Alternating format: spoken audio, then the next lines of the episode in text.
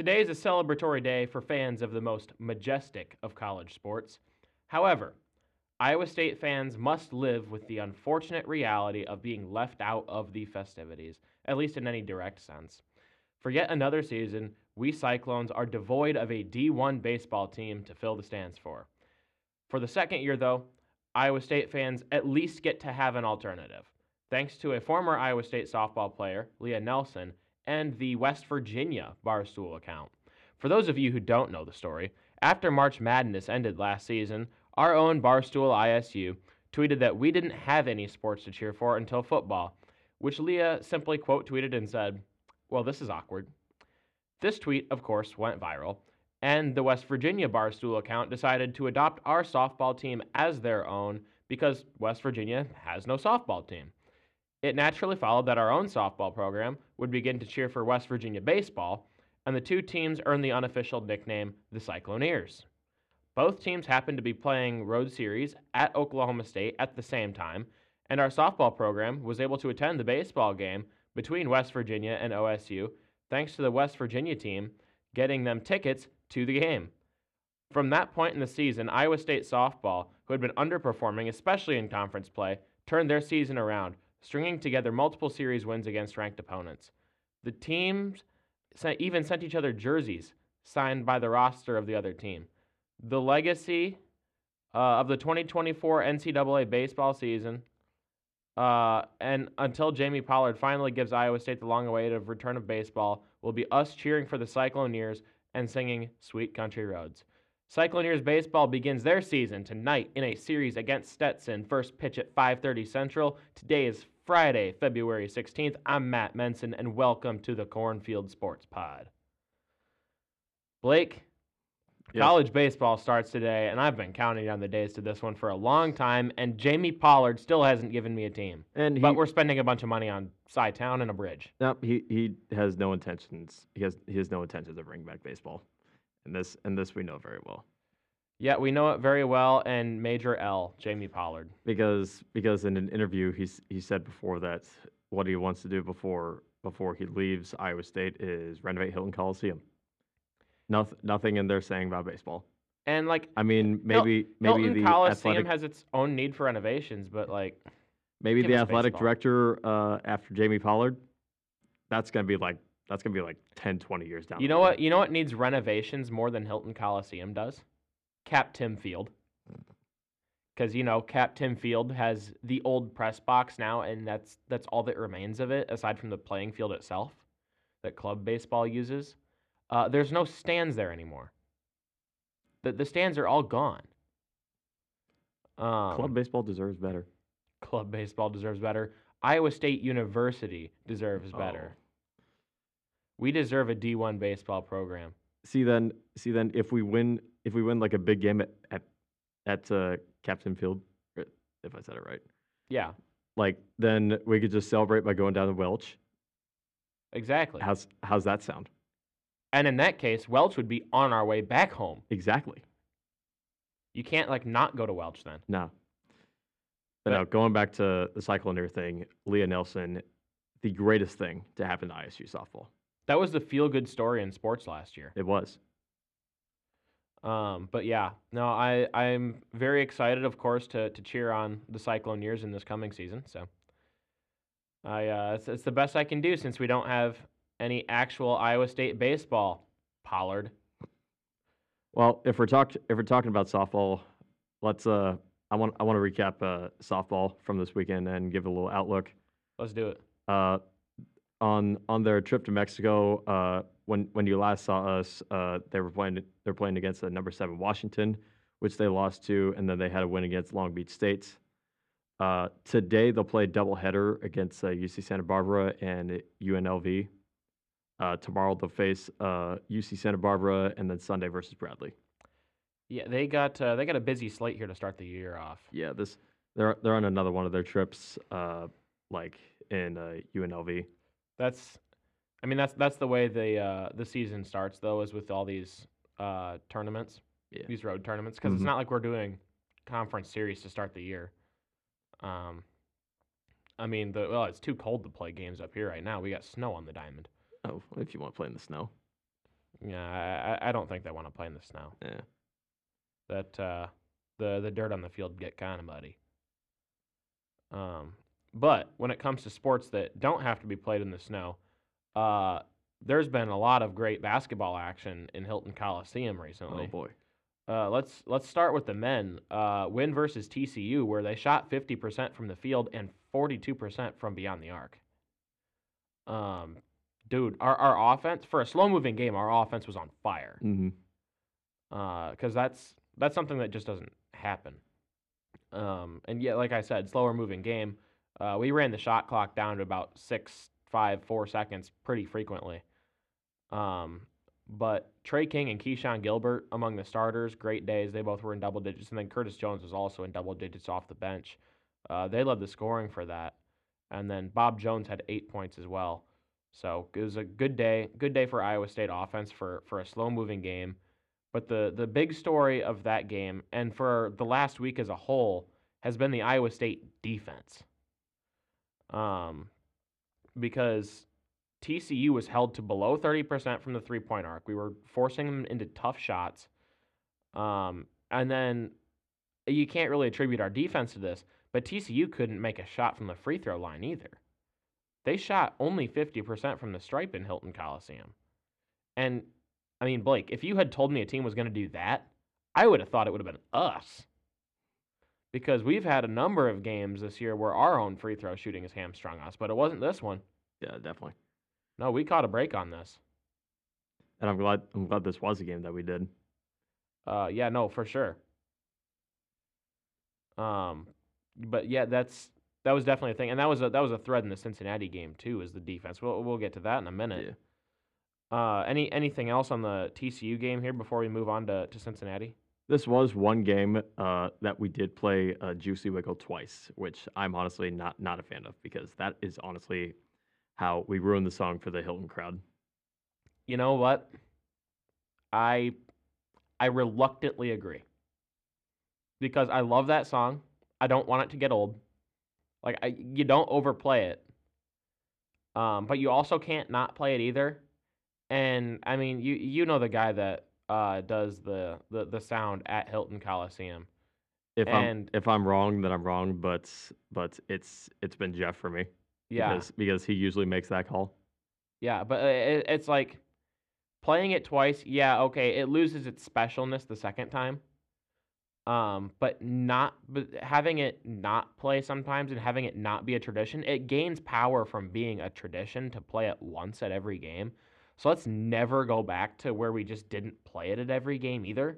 I think that was a terrible idea, and uh, that wasn't gonna make it go old. That made it become tradition. Well, for And the fight song hasn't gotten old, and we play that twenty times a game.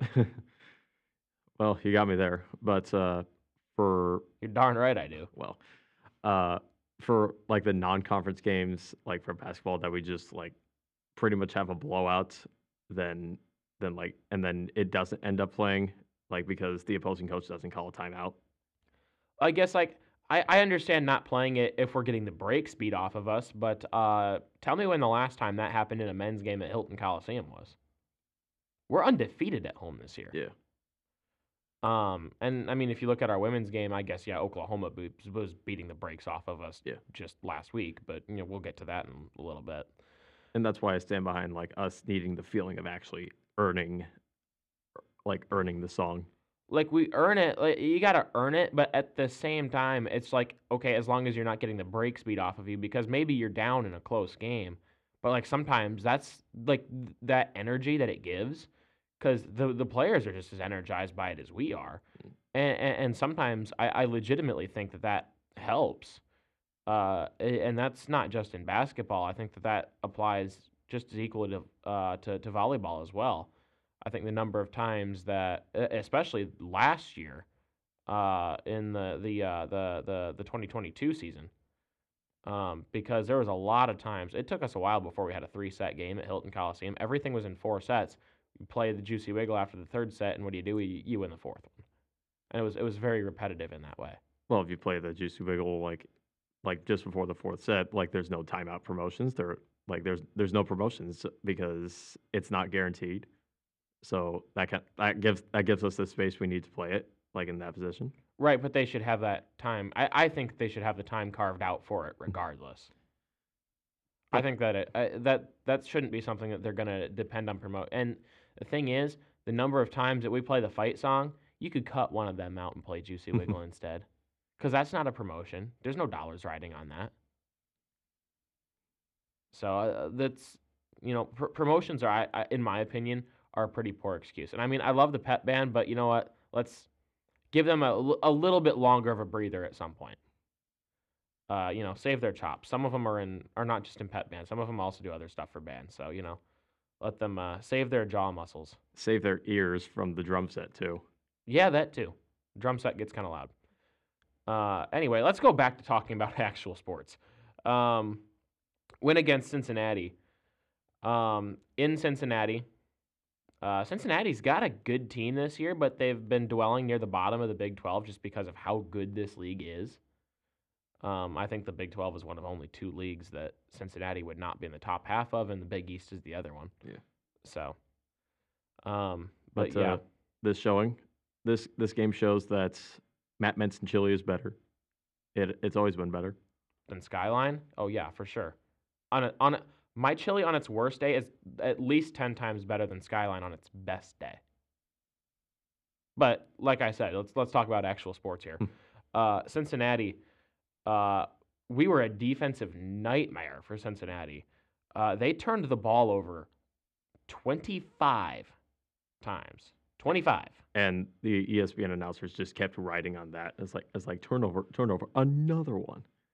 That's that's something that our, our defense has been dominant at the entire year. And if you look at turnover margins uh, that compare all of the D1 teams, uh, we have the highest uh, turnover forced ratio, I believe, in the country right now.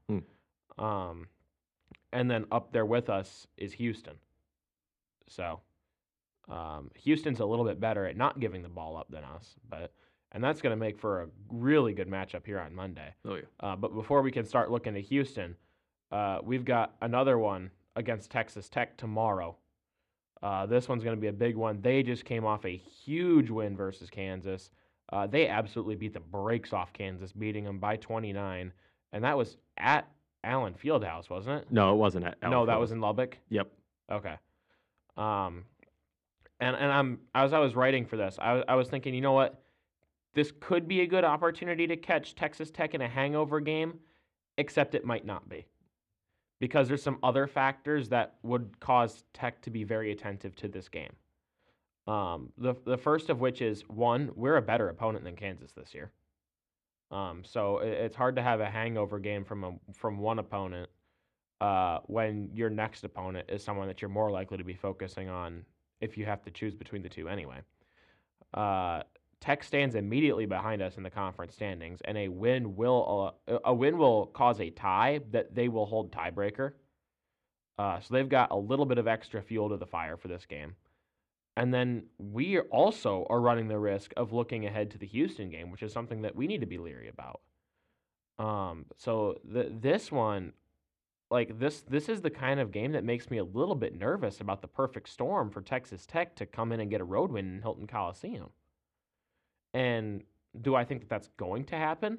No, I still think the Cyclones are going to win this. We're the better team, and you know Hilton Magic is still Hilton Magic. But I think that this game might be a little bit closer than people think. I think that Iowa State might barely walk away with this one because I think Texas Tech is going to come in ready to go. Yeah. Uh, and then Blake, we got one more game in this next week here at Houston. This one just got moved to big to Big Monday on E ESPN. Which- was intelligent and flexed this one because they realized it was going to draw a lot of eyeballs. Yep. And so they didn't they didn't resort to to to rando ACC teams, thank, Mhm. thankfully. Yep. And if we beat Tech, this is going to be a top 10 matchup because we're almost certainly will go up in the rankings uh, if we beat Tech. Now, if we lose to Tech, we're probably going to drop. But, uh, you know, North Carolina and Kansas, with them having losses ahead of us in this last week here, uh, we're in a good position to climb up at least a couple spots in the rankings, if not more. Tex, uh, Texas Tech would be a fantastic win. Uh, and then Cincinnati is still a high quality win as well. So, and then this one's going to have some pretty major, major seeding implications for the NCAA tournament and the Big 12 tournament. and, and, and so will the Texas Tech one because if we beat Texas Tech, we're we're very likely to be seated above them in the Big 12 tournament. But if we beat Houston and Texas Tech, we're almost we're we're pushing the point of being a lock as the number one seed in the Big 12 tournament. Uh, and then we're also looking at potentially being a two seed in March Madness.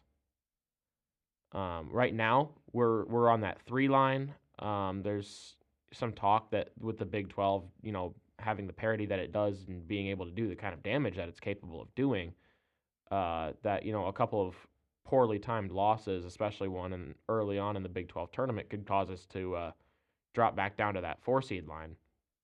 But uh, right now, we're we're in a good spot with that three seed line, and you know we, we have the potential to to capture a, a two seed, or you know if if we were blessed enough to to win out, potentially even a one seed.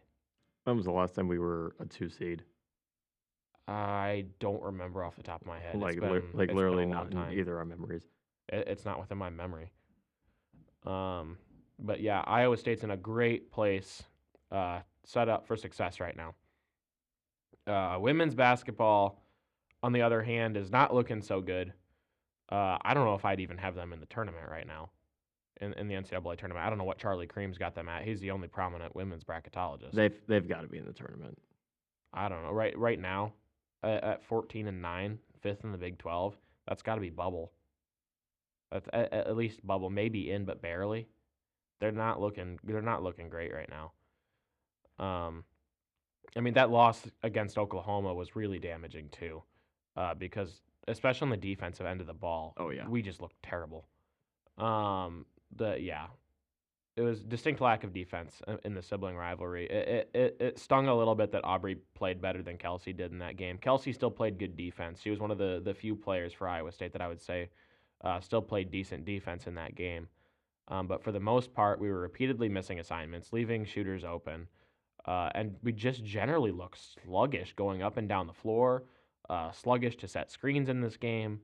Uh, sluggish moving off of uh, defensive screens.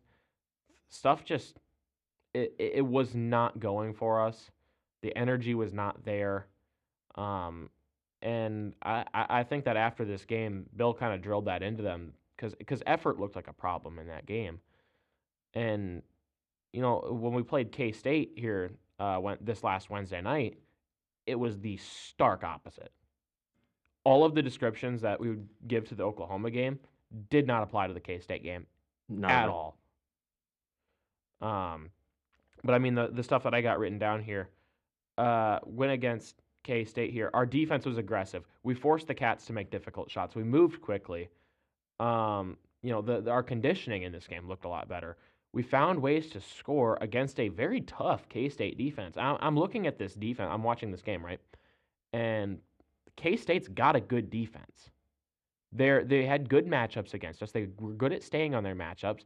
They were good at playing aggressive. They were good at staying tight, uh, keeping the defenders tight to us without fouling. It made it tricky for us to get to the uh, to the bucket a lot of the time. Um, but a lot of times when we were able to get to the bucket, uh, it did result in foul calls. Uh, we ended up shooting 36 free throws as a team. And how many did we make? 31. And uh, combined here, our two best free throw shooters on the night, Addy Brown and Emily Ryan. Addy was 8 for 8. Emily Ryan was 10 for 10. Uh, that's a combined 18 for 18 from those two players from the stripe. I think we need to hold a free throw clinic for our men's team. Uh, potentially. I, I, I would not uh, decline that. I think that, that that's not the stupidest idea I've ever heard. Um, You know, while explaining this game, you also forgot to mention that this was double overtime. Uh, yeah, yeah, that that was only a little bit important. You know, we come off we come off that Oklahoma game where our conditioning looked poor, and then we looked our conditioning looked good in a double overtime Oh, yeah. game. Um, but yeah, it, and through that through that second half and, and into overtime, you know, K State was able to stay into it and, and stay with us because they were making very difficult shots. Um, you know, that was uh, one of the things I saw a lot, especially in, in the post. Uh, Addy was forcing them to take hard shots over the top, uh, and they were all tightly contested. Now, when you make a good shot and you make a hard shot, there's not a whole lot more your defense can do, and, and K State was having success. but it just wasn't enough for them to win the game because our defense was still good. Um, and then Kelsey Joens had one of her better performances of the year. I think it was her best one during conference play. Um, scored 13 points, was leading scorer off the bench, uh, including three for four from the three point line and four for four from the free throw line. Uh, so she was another perfect free throw shooter on the night, and then you know, 75% from from downtown. Great night for Kelsey. Uh, it was a good good comeback on the offensive side of the ball for her after uh, the Oklahoma game where she was relatively quiet on the offensive side of the ball. Um, and then Blake, our next game here. Next game will be at Texas tomorrow. Like another top ten, another top ten matchup, and this this one's on the road, so you know it's that much harder. Yeah, and, and a while back, back in December, uh, Texas lost Rori Harmon to a season-ending injury, and Rori Harmon was their best player. And I had begun to wonder if that they might start to collapse about that because that team was built around Rori Harmon. And boy, was I wrong about that. Uh, the, the Horns have they've formed tighter together. Uh, they've gelled. Uh, they're they're playing great team ball. Their teamwork has been excellent in the the stuff that I've seen. They've won their last five games. They're ten and three in Big Twelve play, and that uh, last uh, five wins here includes ranked wins against both K State and Baylor. Um, Texas is looking like a very dominant team in the big uh, in the Big Twelve right now. Uh, if I was gonna predict anybody to win it right now, I would say Texas would win the league.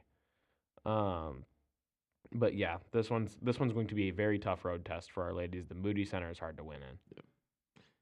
On the bright side, we moved we moved up from the most poverty of TV networks onto The, ESPN. the oil money network is poverty. poverty. The oil money network is poverty. Okay, that one's uh that's an interesting description. I'd I'd call them the the, the snotty rich boy TV network, but Snotty Rich Boy TV network. Yep, We're not even gonna call it what it is. no, Like- we're not. We're not gonna give it that. It doesn't deserve that. Not after they used it to almost destroy the Big Twelve. No. Uh, but yeah, our the game got flexed to ESPN two, which means we'll actually be able to watch it. So, yeah. all right. Uh, wrestling. Ooh, wrestling. Wrestling. We've had uh, uh, some stuff to talk about here. Um, first off, before we get to the results of the last one, I guess everyone decided to bleach their hair, but not everyone decided to. So That most was a thing. so most of the team uh, showed up as Eminem. Yeah. Anyway, do you, have you heard anything about the backstory behind that? Because I haven't. I haven't either.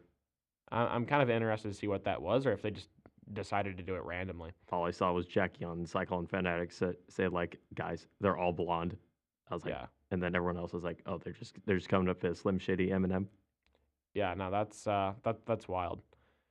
Um, but yeah, results on the duel against UNI here. Uh, 125 pounds. We didn't win this one. Trevor Anderson defeated uh, 24th ranked Kysen Terukina. Uh, that was followed up by a big win from Evan Frost. He defeated uh, 24th ranked Julian Farber in a six minute and nine second tech fall. Um, followed that up with a ranked win top 10 ranked win uh, at 141. Anthony Echemendia did defeat sixth ranked Cael Happel. I did not think that that was going to happen. Uh, that was a big upset win for Echemendia, and I think that's going to shake up the rankings at 141. Uh, that that's huge in terms of Big 12 tournament seeding for him, and uh, that a statement win like that's also going to help him uh, in in seeding at the NCAA tournament when that comes around in March. Uh, 149 pounds. Uh, Casey Swiderski's got into the single digit rankings now. He's ranked number seventh, and he beat uh, Kale Ranavardi in a four minute and 58 second technical fall. Uh, Swiderski's been looking dominant lately, Oh yeah. and the way he has developed since last year has been mind blowing. Uh, he's going to be, you know, a, a, he's already a top wrestler, but like, give it, you know, next year and then and then his senior year, and and he might be a top five wrestler. I I think he's going to end up on the podium as it is this year. Uh, I I think he's going to All American. And, the way Anthony Echemendia just wrestled too against Cael Happel, I wouldn't be shocked if Echemendia was on the podium. Um, you know, I'd love to see them get uh, uh, get all Americans. Evan Frost is kind of right on that bubble right now. He's been sitting at ranked eighth for a while, but you know maybe maybe he'll be able to get on there. Um, 157 pounds. Uh, 15th ranked Ryder Downey uh, defeated fourth ranked, uh, not fourth, 14th ranked Cody Chittum in an upset. This was another one that I did not see coming at all. Um, I thought Cody Chittum was uh, much much worse ranked than he actually is, but I guess Ryder decided to prove me wrong, and that's uh, that's how 157 pounds went. Uh, 165 pounds, second ranked David Carr, uh, surprising absolutely nobody tech fault Jack Thompson in the second period. Uh, 174 pounds, 19th ranked MJ Gaitan, major decision over 30th ranked Jared Simma. Gaitan's been looking good lately. Like, I mean, you got any any further commentary beyond that? But Gaitan's looked aggressive lately, and you know he's he's been going out, getting scores, getting takedowns. Um, he he hasn't looked quite as conservative as in his in his wrestling approach as he has, uh, particularly last year. Um, and I think that aggressiveness is, is rewarding him because he's getting more takedowns instead of you know waiting for another guy to get a shot in. Yeah, just do- just dominant showing all year. Mm-hmm. Uh, 184 pounds. Uh, this one, again, a result surprising absolutely nobody. No. Uh, top ranked Parker Keckeisen for UNI uh, defeated Tate Naaktgeboren in a six minute and 39 second tech fall. I think the only thing that was surprising to anybody about this was that uh, lasted as long as he did. Yeah, I was, I was going to say the same thing. Um, because to be honest, I was totally expecting Keckeisen to pin him um, and, and pin him pretty early. And, and that's no slight to uh, but Parker Keckeisen is just a really, really good wrestler. Um, and and if I had to, to guess, I, I think Keckeisen will uh, win uh, 184 pounds uh, in, in March. I think he's going to end on the top of the podium. Uh, 197 pounds. This one was an interesting one for me uh, because one of my friends from high school, 23rd ranked Wyatt Voelker, uh, defeated uh, our Julien Broderson uh, in a decision. Um, I think that one was to be expected. Julien Broderson's not even ranked anymore. Yeah. Uh, and then at heavyweight, uh, Yonger Bastida came out absolutely dominantly. Tech Adam Aronson in the first period using only takedowns. And then on his last takedown, just uh, like honestly, was kind of adding insult to injury. Uh, four point near fall just to exacerbate the score. Hmm. Um, but yeah, that accentuated an absolutely dominating victory. Yonger Bastida has definitely earned that third ranked uh, spot at heavyweight, and I, I, look forward to to seeing the the chance to uh, uh, to having the chance to see him wrestle some of the top ranked guys in the NCAA tournament when that rolls around. And I'm I'm excited to see him wrestle Zach Elam too when we when we host Mizzou here in a couple weeks. Yeah. Or that's about that's about a week from now, ain't it? February 25th. And today's today's the 16th, so it'd be it'd be nine days from now. It'd be next it'd be next Sunday. Uh, yep, 25th. Yep, next Sunday. So that'll be that'll be when we host the final duel against Mizzou. Uh, wrestling has nothing in between now and then because the last chance open, which was uh, scheduled for Sunday, uh, was canceled uh, due to not enough competitors. Same situation as last year. Uh, this didn't really shock me at all. There wasn't very many people there two years ago. Um, and then, yeah, final duel will be February 25th against Mizzou, and we'll finally get that David Carr and Keegan O'Toole rematch. Yep, and this will be in Hilton. It'll be in Hilton Coliseum this time. This will be the first time they faced off in Hilton Coliseum. Um, Carr is two and one against O'Toole. He beat them in duel last year. Uh, Carr beat O'Toole at the Big 12 tournament last year, and then Keegan O'Toole uh, defeated David Carr in the NCAA tournament last year en route to a first place finish at 165 pounds. And then, of course, Bastida uh, will face Zach Elam, as mentioned. Uh, he struggled against Rocky Elam at 197, but Bastida has been looking much stronger. He's been looking faster, somehow faster at heavyweight. Uh, you don't say that about a lot of guys. Um, and to be honest, I think Rocky Elam's a better wrestler than Zach Elam anyway. Um, so I, I think Yonger Bastida should be able to beat Zach Elam when that comes around, but that's going to be a matchup worth keeping an eye on because that's going to be a top 10. Uh, that should be a top 10 bout. All right. Um, let's see. Blake, high speed wins real quick. Yes, real quick. High speed. High speed, sure. Uh, gymnastics. I keep talking about gymnastics. I'm not stopping.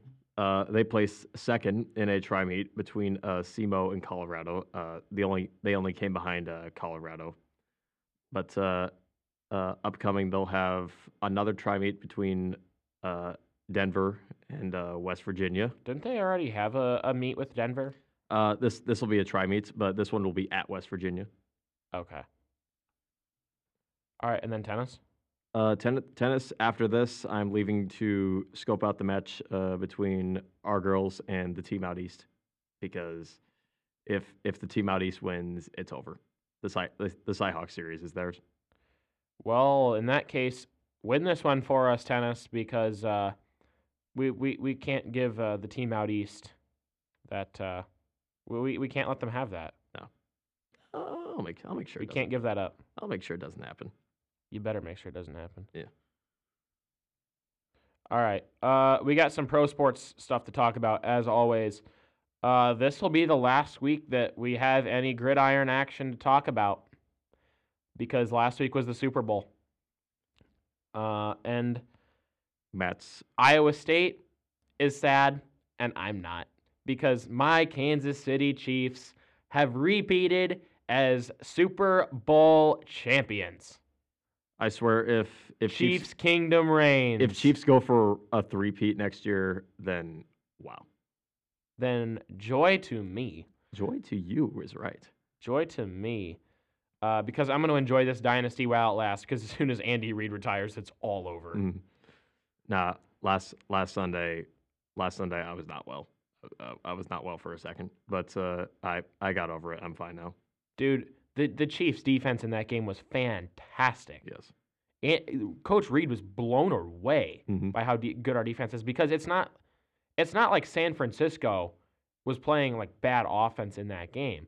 Like San Francisco's got one of the most elite offensive units in the country and like CMC didn't have a great day. Like CMC doesn't have bad days. Like he's that CMC is that talented of a running back. That's what the 49ers got. He doesn't have bad days. And the Chiefs were able to limit him. That's a testament to the Chiefs defense because CMC, uh, uh, like I said, CMC doesn't have bad days. Um, and when it comes to, you know, receiving and things like that, you know, I, I think maybe the, the 49ers underutilized George Kittle a little bit. Oh, Um. I did, or I th- I think I think they did. Yeah. And I think that that's a fairly universal opinion right now. But, uh, you know, you look at what they've got uh, in the wide receiver room. If you look at any wide receiver duo in the NFL, Deebo Samuel and Brandon Aiyuk, if you if not the top, they're up there. And I, I think maybe you could contend that Tyreek Hill and Jalen Waddle are better. But can you think of any anything anybody anybody else? Any other wide receiver duo that that that could be better? Cuz I can't. I think maybe you could make the argument that that Jalen Waddle and Tyreek Hill is a better duo, but I don't think you can say that absolutely. I mean, anything else come to mind? Because you look at Minnesota's got Justin Jefferson, and then their next one is Jordan Addison. Is that duo as good? I would say no. Justin Jefferson's really good, but I don't think jo- uh, Jordan Addison's quite up to snuff. Uh, you look at the Cowboys; they've got CeeDee Lamb, and then after that, who?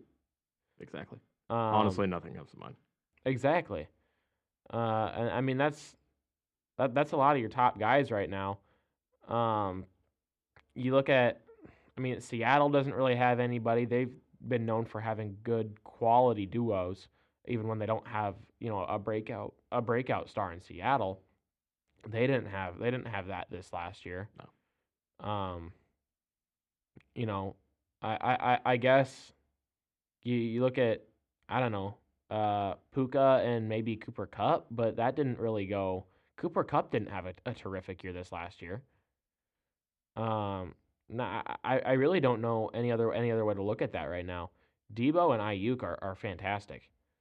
Um, but one of the things that made a huge, huge difference in this game too, outside of just you know the the play by play stuff, some of the strategy that went into this game, uh, because this game is, as we know, was the second Super Bowl to go into overtime, and in the playoffs, both teams get a chance to have the ball regardless of whether or not a touchdown is scored first, which gives the advantage to the team that was on defense first because then that team knows what they have to do.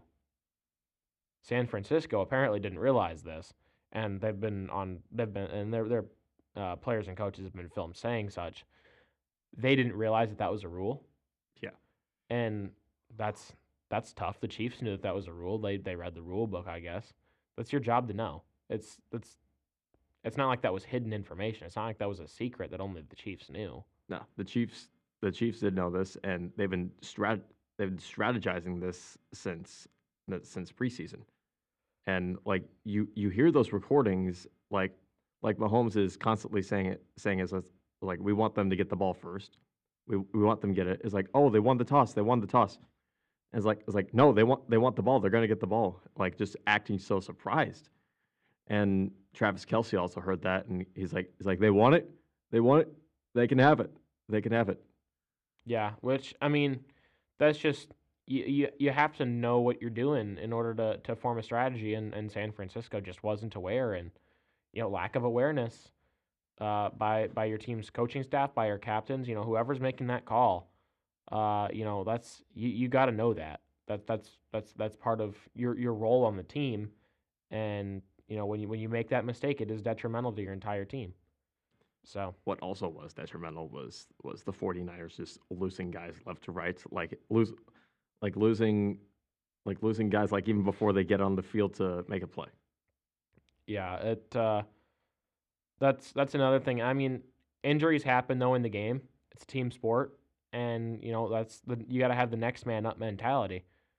Um, and, and it's it's one thing you know when and it's one thing to say that I, I say that in this instance because you know San Francisco still had you know most of their roster out on the field it's another thing I because we talked about this, you know, in the exact opposite sense when uh, Florida State got hammered in their bowl game, but that was because Georgia was playing their practice squad. Uh, so, because that's that's a different team wearing the same colors. Um, but yeah, San Francisco, they the, the next man up mentality, and they stayed competitive. So they, they had that next man up mentality. It just wasn't quite enough. And the Chiefs, the, the, the Chiefs, the next man up mentality is kind of an anomaly with the Chiefs because Kadarius Toney was scratched for this game, and that was probably an upgrade for the Chiefs because he's got butterfingers. So that that that probably helped the Chiefs. And I mean, MVS is known to drop passes now and again, but holy smokes, does if you look when you look back at the trade deadline and the Chiefs getting Mecole Hardman back from the New York Jets – you look at that in hindsight and you say, oh man, I'm glad they did that now. Because thank you, Mecole Hardman, for scoring the Super Bowl winning touchdown. Uh, that that made a huge, huge difference. So that's uh, that that's a big one. All right. Um, not not too much more to to get into with that. Uh, NBA. Uh, the Minnesota Timberwolves right now are looking dominant in the West Conference. Uh, in the last week here, they won at the Clippers, uh, at the Trailblazers twice, uh, and now they're they're 39 and 16. They're first in the Northwest. They're they're still the number one seed in the Western Conference. But look at those scores. Take another look at those scores here from from this last game. They beat the Clippers 121 to 100. They beat the Trailblazers 121 to 109, and then 128 to 91 their offense and their defense is humming at the same time. And that is, they're winning in multiple ways, but they're also winning in both ways at the same time. This team is dominant. And if there's any team that can challenge the Celtics right now in making a, uh, in, in getting that O'Brien trophy, the Timberwolves have got to be that team because I don't think there's a team in the Eastern Conference that can take them down. Well, if you look at Trailblazers, like you would think they would they would like rethink some stuff and and like it's like oh this is how we're gonna we're gonna come back the next game and, and perform better. The, the Trailblazers are not it this year. They're they're not competitive after they trade after they uh, traded Damian Lillard at the beginning of the season to the Bucks. Um, but yeah, week in week out, the Timberwolves they continue to look better. Their defense is not faltering at all. It's the best in the NBA. Uh, their offense has picked up some serious steam compared to where they were at the start of the season when they were winning by defense only. And in the last week, they haven't scored less than 120 points. Minnesota actually hasn't scored less than 120 points since February 4th uh, in their win against the Houston Rockets. Um, and then here in this next week, uh, nothing to talk about really because it's All Star Week, and that's going to go across the board with the NBA here. Uh, I want to talk about the Bucks here for a second, and then uh, I- I'll have the Bulls. Yeah, I got the Bucks. Uh, so previous week they had wins against uh, the Hornets and the Nuggets, and a couple losses to the Heat, and a shocking loss to the Grizzlies. The Grizzlies suck. What are you doing? Yeah, like, like bro, Bucks. What the heck? Doc Rivers uh, court will coordinates uh, Buck, Bucks to play defense, but o- offense has really taken a hit as a result. Yeah. Um, I mean, right now the uh, the the the team it just doesn't look as consistent as it typically does. Um, and now, granted, before its consistency was consistently great offense and consistently bad defense. Uh, now it's inconsistency on both ends. So sometimes you get a good offense and a good defense on the same night. Sometimes you get good offense and bad defense. Sometimes you get good defense and bad offense. And sometimes you're getting bad offense and bad defense. Uh, that's what that Heat game looked like, where uh, they just looked like they didn't show up. And then that's No, they clearly didn't. and that's that that's pretty much what happened against the Grizzlies too, because that's that's how you end up in a close game against the Grizzlies in the first place, unless you're named the Detroit Pistons, and then a close game against the Grizzlies is a good night. Um, yeah, don't be the Detroit Pistons. Um, yeah, no, uh, upcoming Bucks is it's the All Star Week too, so yeah, There, there's been questions up in the air, like af- like after this Grizzlies loss, but I, th- I think they'll use, I think they'll use this setback as motivation. I mean that's that's the hope for the Bucks, not the hope for me because I want the Bucks to keep losing since I'm a Bulls fan. Uh, let's talk about the Bulls. Yo, Bulls. Um, not the greatest week here. Uh, they're they're still fourth in the Central, nine seed in the Eastern Conference. No changes there. Uh, they had a loss in overtime at the Magic before winning at the Hawks, and then a loss, a very tight loss at the Cavaliers. Um, but what I'm starting to get a little bit concerned about with the Bulls is the management being a little bit overconfident in their roster. Uh, because again, once again, this is they've repeated this now. They were the only team not to make any moves at the trade deadline. And the intent right now, the intent appears to be to re-sign DeMar DeRozan following the season, the same thing they did with Nikola Vucevic last year. Um, but that leaves some serious questions about what do you do about Zach LaVine, and maybe not quite as importantly, what do you do about Lonzo Ball? Because right now they're both taking up a lot of cap space and contributing little to nothing on the court. LaVine's been injured more of the year than not, I, th- I think, at this point. Um, and he's commanding a pretty high payroll. And Lonzo Ball obviously hasn't played a single dribble this year, and he's taking up a pretty large uh, amount of space on the cap as well. Uh, now, Lonzo Ball, uh, I, I think you know when you get past this year, if he's not coming back next year, I, I, think that they might declare his injury career ending, and that's just it. Uh, and that would allow the Bulls to clear up some cap space. But uh, until they get that figured out, I, I don't see how the Bulls are going to have any chance at competing for an O'Brien Trophy. Um, but they uh, they will have some uh, some some work to do here in the next week before they get back to having any games. Um, but uh, yeah, it's it's All Star Week time, so nothing here in the next week for for anybody in the NBA. Um, and then of course we got we got hockey to talk to, uh, to talk about. Uh, the Wild here in the last week. Uh, win against the Penguins 3 2. Win at the Golden Knights 5 3. Win at the Coyotes 3 1. Uh, they're on a four game win streak and they've won seven out of their last nine. They're definitely starting to, to find their groove after like just losing it back in January. Yeah. Well, Blake, you know what I'm seeing as a common thread here for the Wild? Defense. Their defense has been solid. It's getting back up there. Their their defense has been solid. Uh, and, and scoring over three goals in each one of these games here in the last week is good too. But you're you're only allowing two goals against the Penguins. You only allow two goals a game. That's going to win you most games. They only allowed the Golden Knights to score three, which the Golden Knights have a very potent offense. They're one of the best teams in the NHL. Uh, and the Golden Knights have uh, a great power play percentage right now. So I'd be looking at that and I'd saying you, you're winning five and three, five to three against the Golden Knights. That's a great game. Uh, and then of course they only allowed the Coyotes to win, get one goal as well. Uh, so the the Wild are playing very complete puck lately. Um, and then upcoming here in this next week, tomorrow they're going to be at home against the Sabres. Monday they're going to be at home against the Canucks, and then Tuesday they'll travel to Winnipeg uh, and play against the Jets, and then they'll get a little bit of a break. Blackhawks, Vinny's team.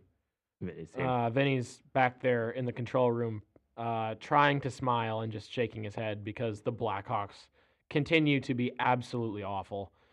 Um, they had an OTL against the Rangers, so they got one more point in the last week, Vinny. Well, they only got one. Yeah, you get to smile. They got a point.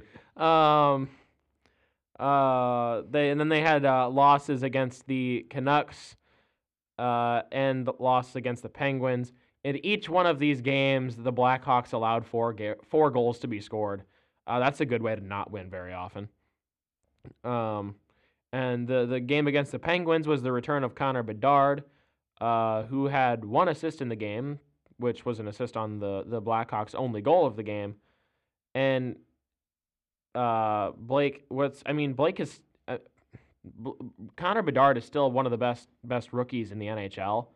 yeah, he's, he's he's still leading like after like after, after, being six weeks out, he's yeah after being out yeah. for six weeks. he's still leading rookies in stats, but Like rook- rookies and stats with like 15 goals and 34 points. and that's that's a testament to how good Bedard is Yeah. on his own. But one player uh, does not make a team. Well, of course not. I mean, you think even even the difference that when when Connor McDavid was drafted and- was brought to Edmonton, uh, you know, he still had somewhat of a team built around turned that program around. And you think the reason that McDavid is so dangerous is because of Leon Draisaitl. Uh, you know, that's that's you could make the case that that's one of the most dynamic duos in the NHL right now is is McDavid and Draisaitl.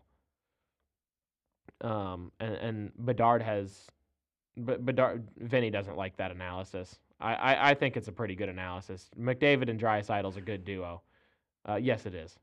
Uh, um, but yeah, Bedard does not have that duo, so he doesn't he doesn't have anybody to uh to to pair that up with to to draw attention off of him, and it's it's just not working all that well in Chicago right now. Um, but in the next week here, uh, tomorrow they'll be against the Senators. Uh, they'll take a trip to Carolina to play the Hurricanes, and then they'll return back to the United Center to play the Philadelphia Flyers, which will be broadcast on TNT. Um, and then the St. Louis Blues. Uh, Blake Vinny's got the Blues right now. Vinny's got the Blues because he's a Chicago fan. No. Um, hi, Vinny. Vinny's slumping over, slouching in that chair right now. I made him sad. Be nice to Vinny. Don't make him quit. no, Vinny loves the show. McDavid and Draisaitl. Um, yeah, McDavid and Draisaitl is better, Vinny. All right. V- Vinny's salty because I said McDavid and Draisaitl is good. Um, anyway, St. Louis Blues. Uh, yeah, they've done decent here in the last week. Uh, wins at the Sabres and Canadiens uh, before they lost at the Leafs, and then a uh, home win against the Edmonton Oilers. Um, Blake, their offense this last week, nuts. You see these numbers here? Like especially the Canadiens and the Oilers. Like Yeah, no, I mean, you score three goals against the Sabres. That's good. That's going to win you most games. But like that doesn't. That's not an eye-popping number. Then you follow that up by by going to uh, Montreal, and you put up seven goals on the road. That's good. And they only allowed two goals in that game as well. Uh, you know, I, I think after that game they had a little bit of a hangover game where they only scored one against the Oh, yeah. Leafs and they allowed four goals. But then you, you come right back to the Enterprise Center and and score six more goals against the Oilers, and they they won that game uh, to six to three. So yeah, that that offense is turned on here in this last week. Um, and they they only outnumbered Montreal in shots, thirty six to thirty two. Um, so shot efficiency, that's a big deal because that means you're making about one out of five shots.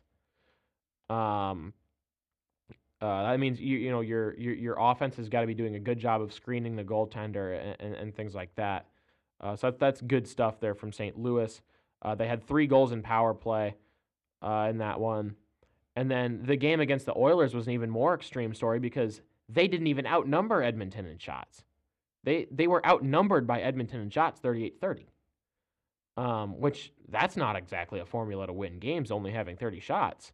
You're definitely not going to score 6 goals most of the time when you do that, but again, they're scoring a goal one out of every 5 shots on goal.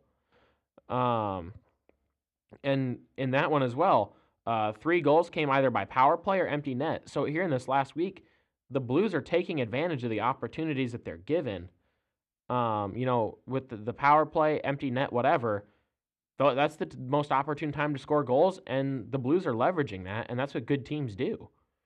Uh, you know, they're they're still sitting at, at fourth in the Central, and they're they're in a good spot right now. And then upcoming here for the Blues tomorrow, they're going to be against the Predators. Uh, Monday, they get a rematch against the Maple Leafs. This time, it's going to be at the Enterprise Center, and it's going to be on ESPN.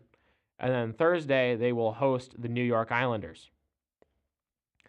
Uh, for Major League Baseball, uh, we are getting closer and closer to that season. Uh, you know, spring training's gonna be getting going here before before uh, stuff too long. Some of the players are starting to report. Uh, outfielder Nick Gordon uh, was traded from the Minnesota Twins to the Miami Marlins in return for left-handed pitcher Steven Okert.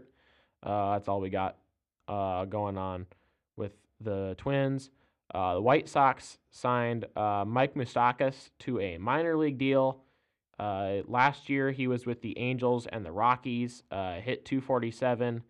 Um, part of that minor league deal that he was signed with is he will be at the major league spring training, so he'll he'll get a chance to to to step up and to prove himself there, and to to get some big league time. You know, you hit 247 in the big leagues last year. That's not bad.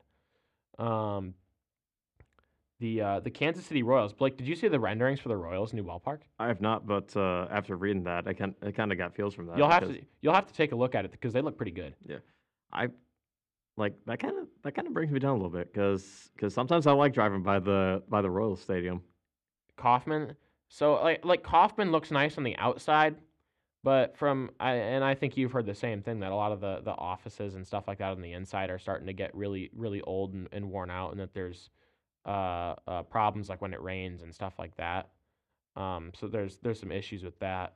Fair enough. Um, but yeah, the the new ballpark. The the plan is to to put it in the location of the old uh, Kansas City Star building, which is empty. So they'd tear that down.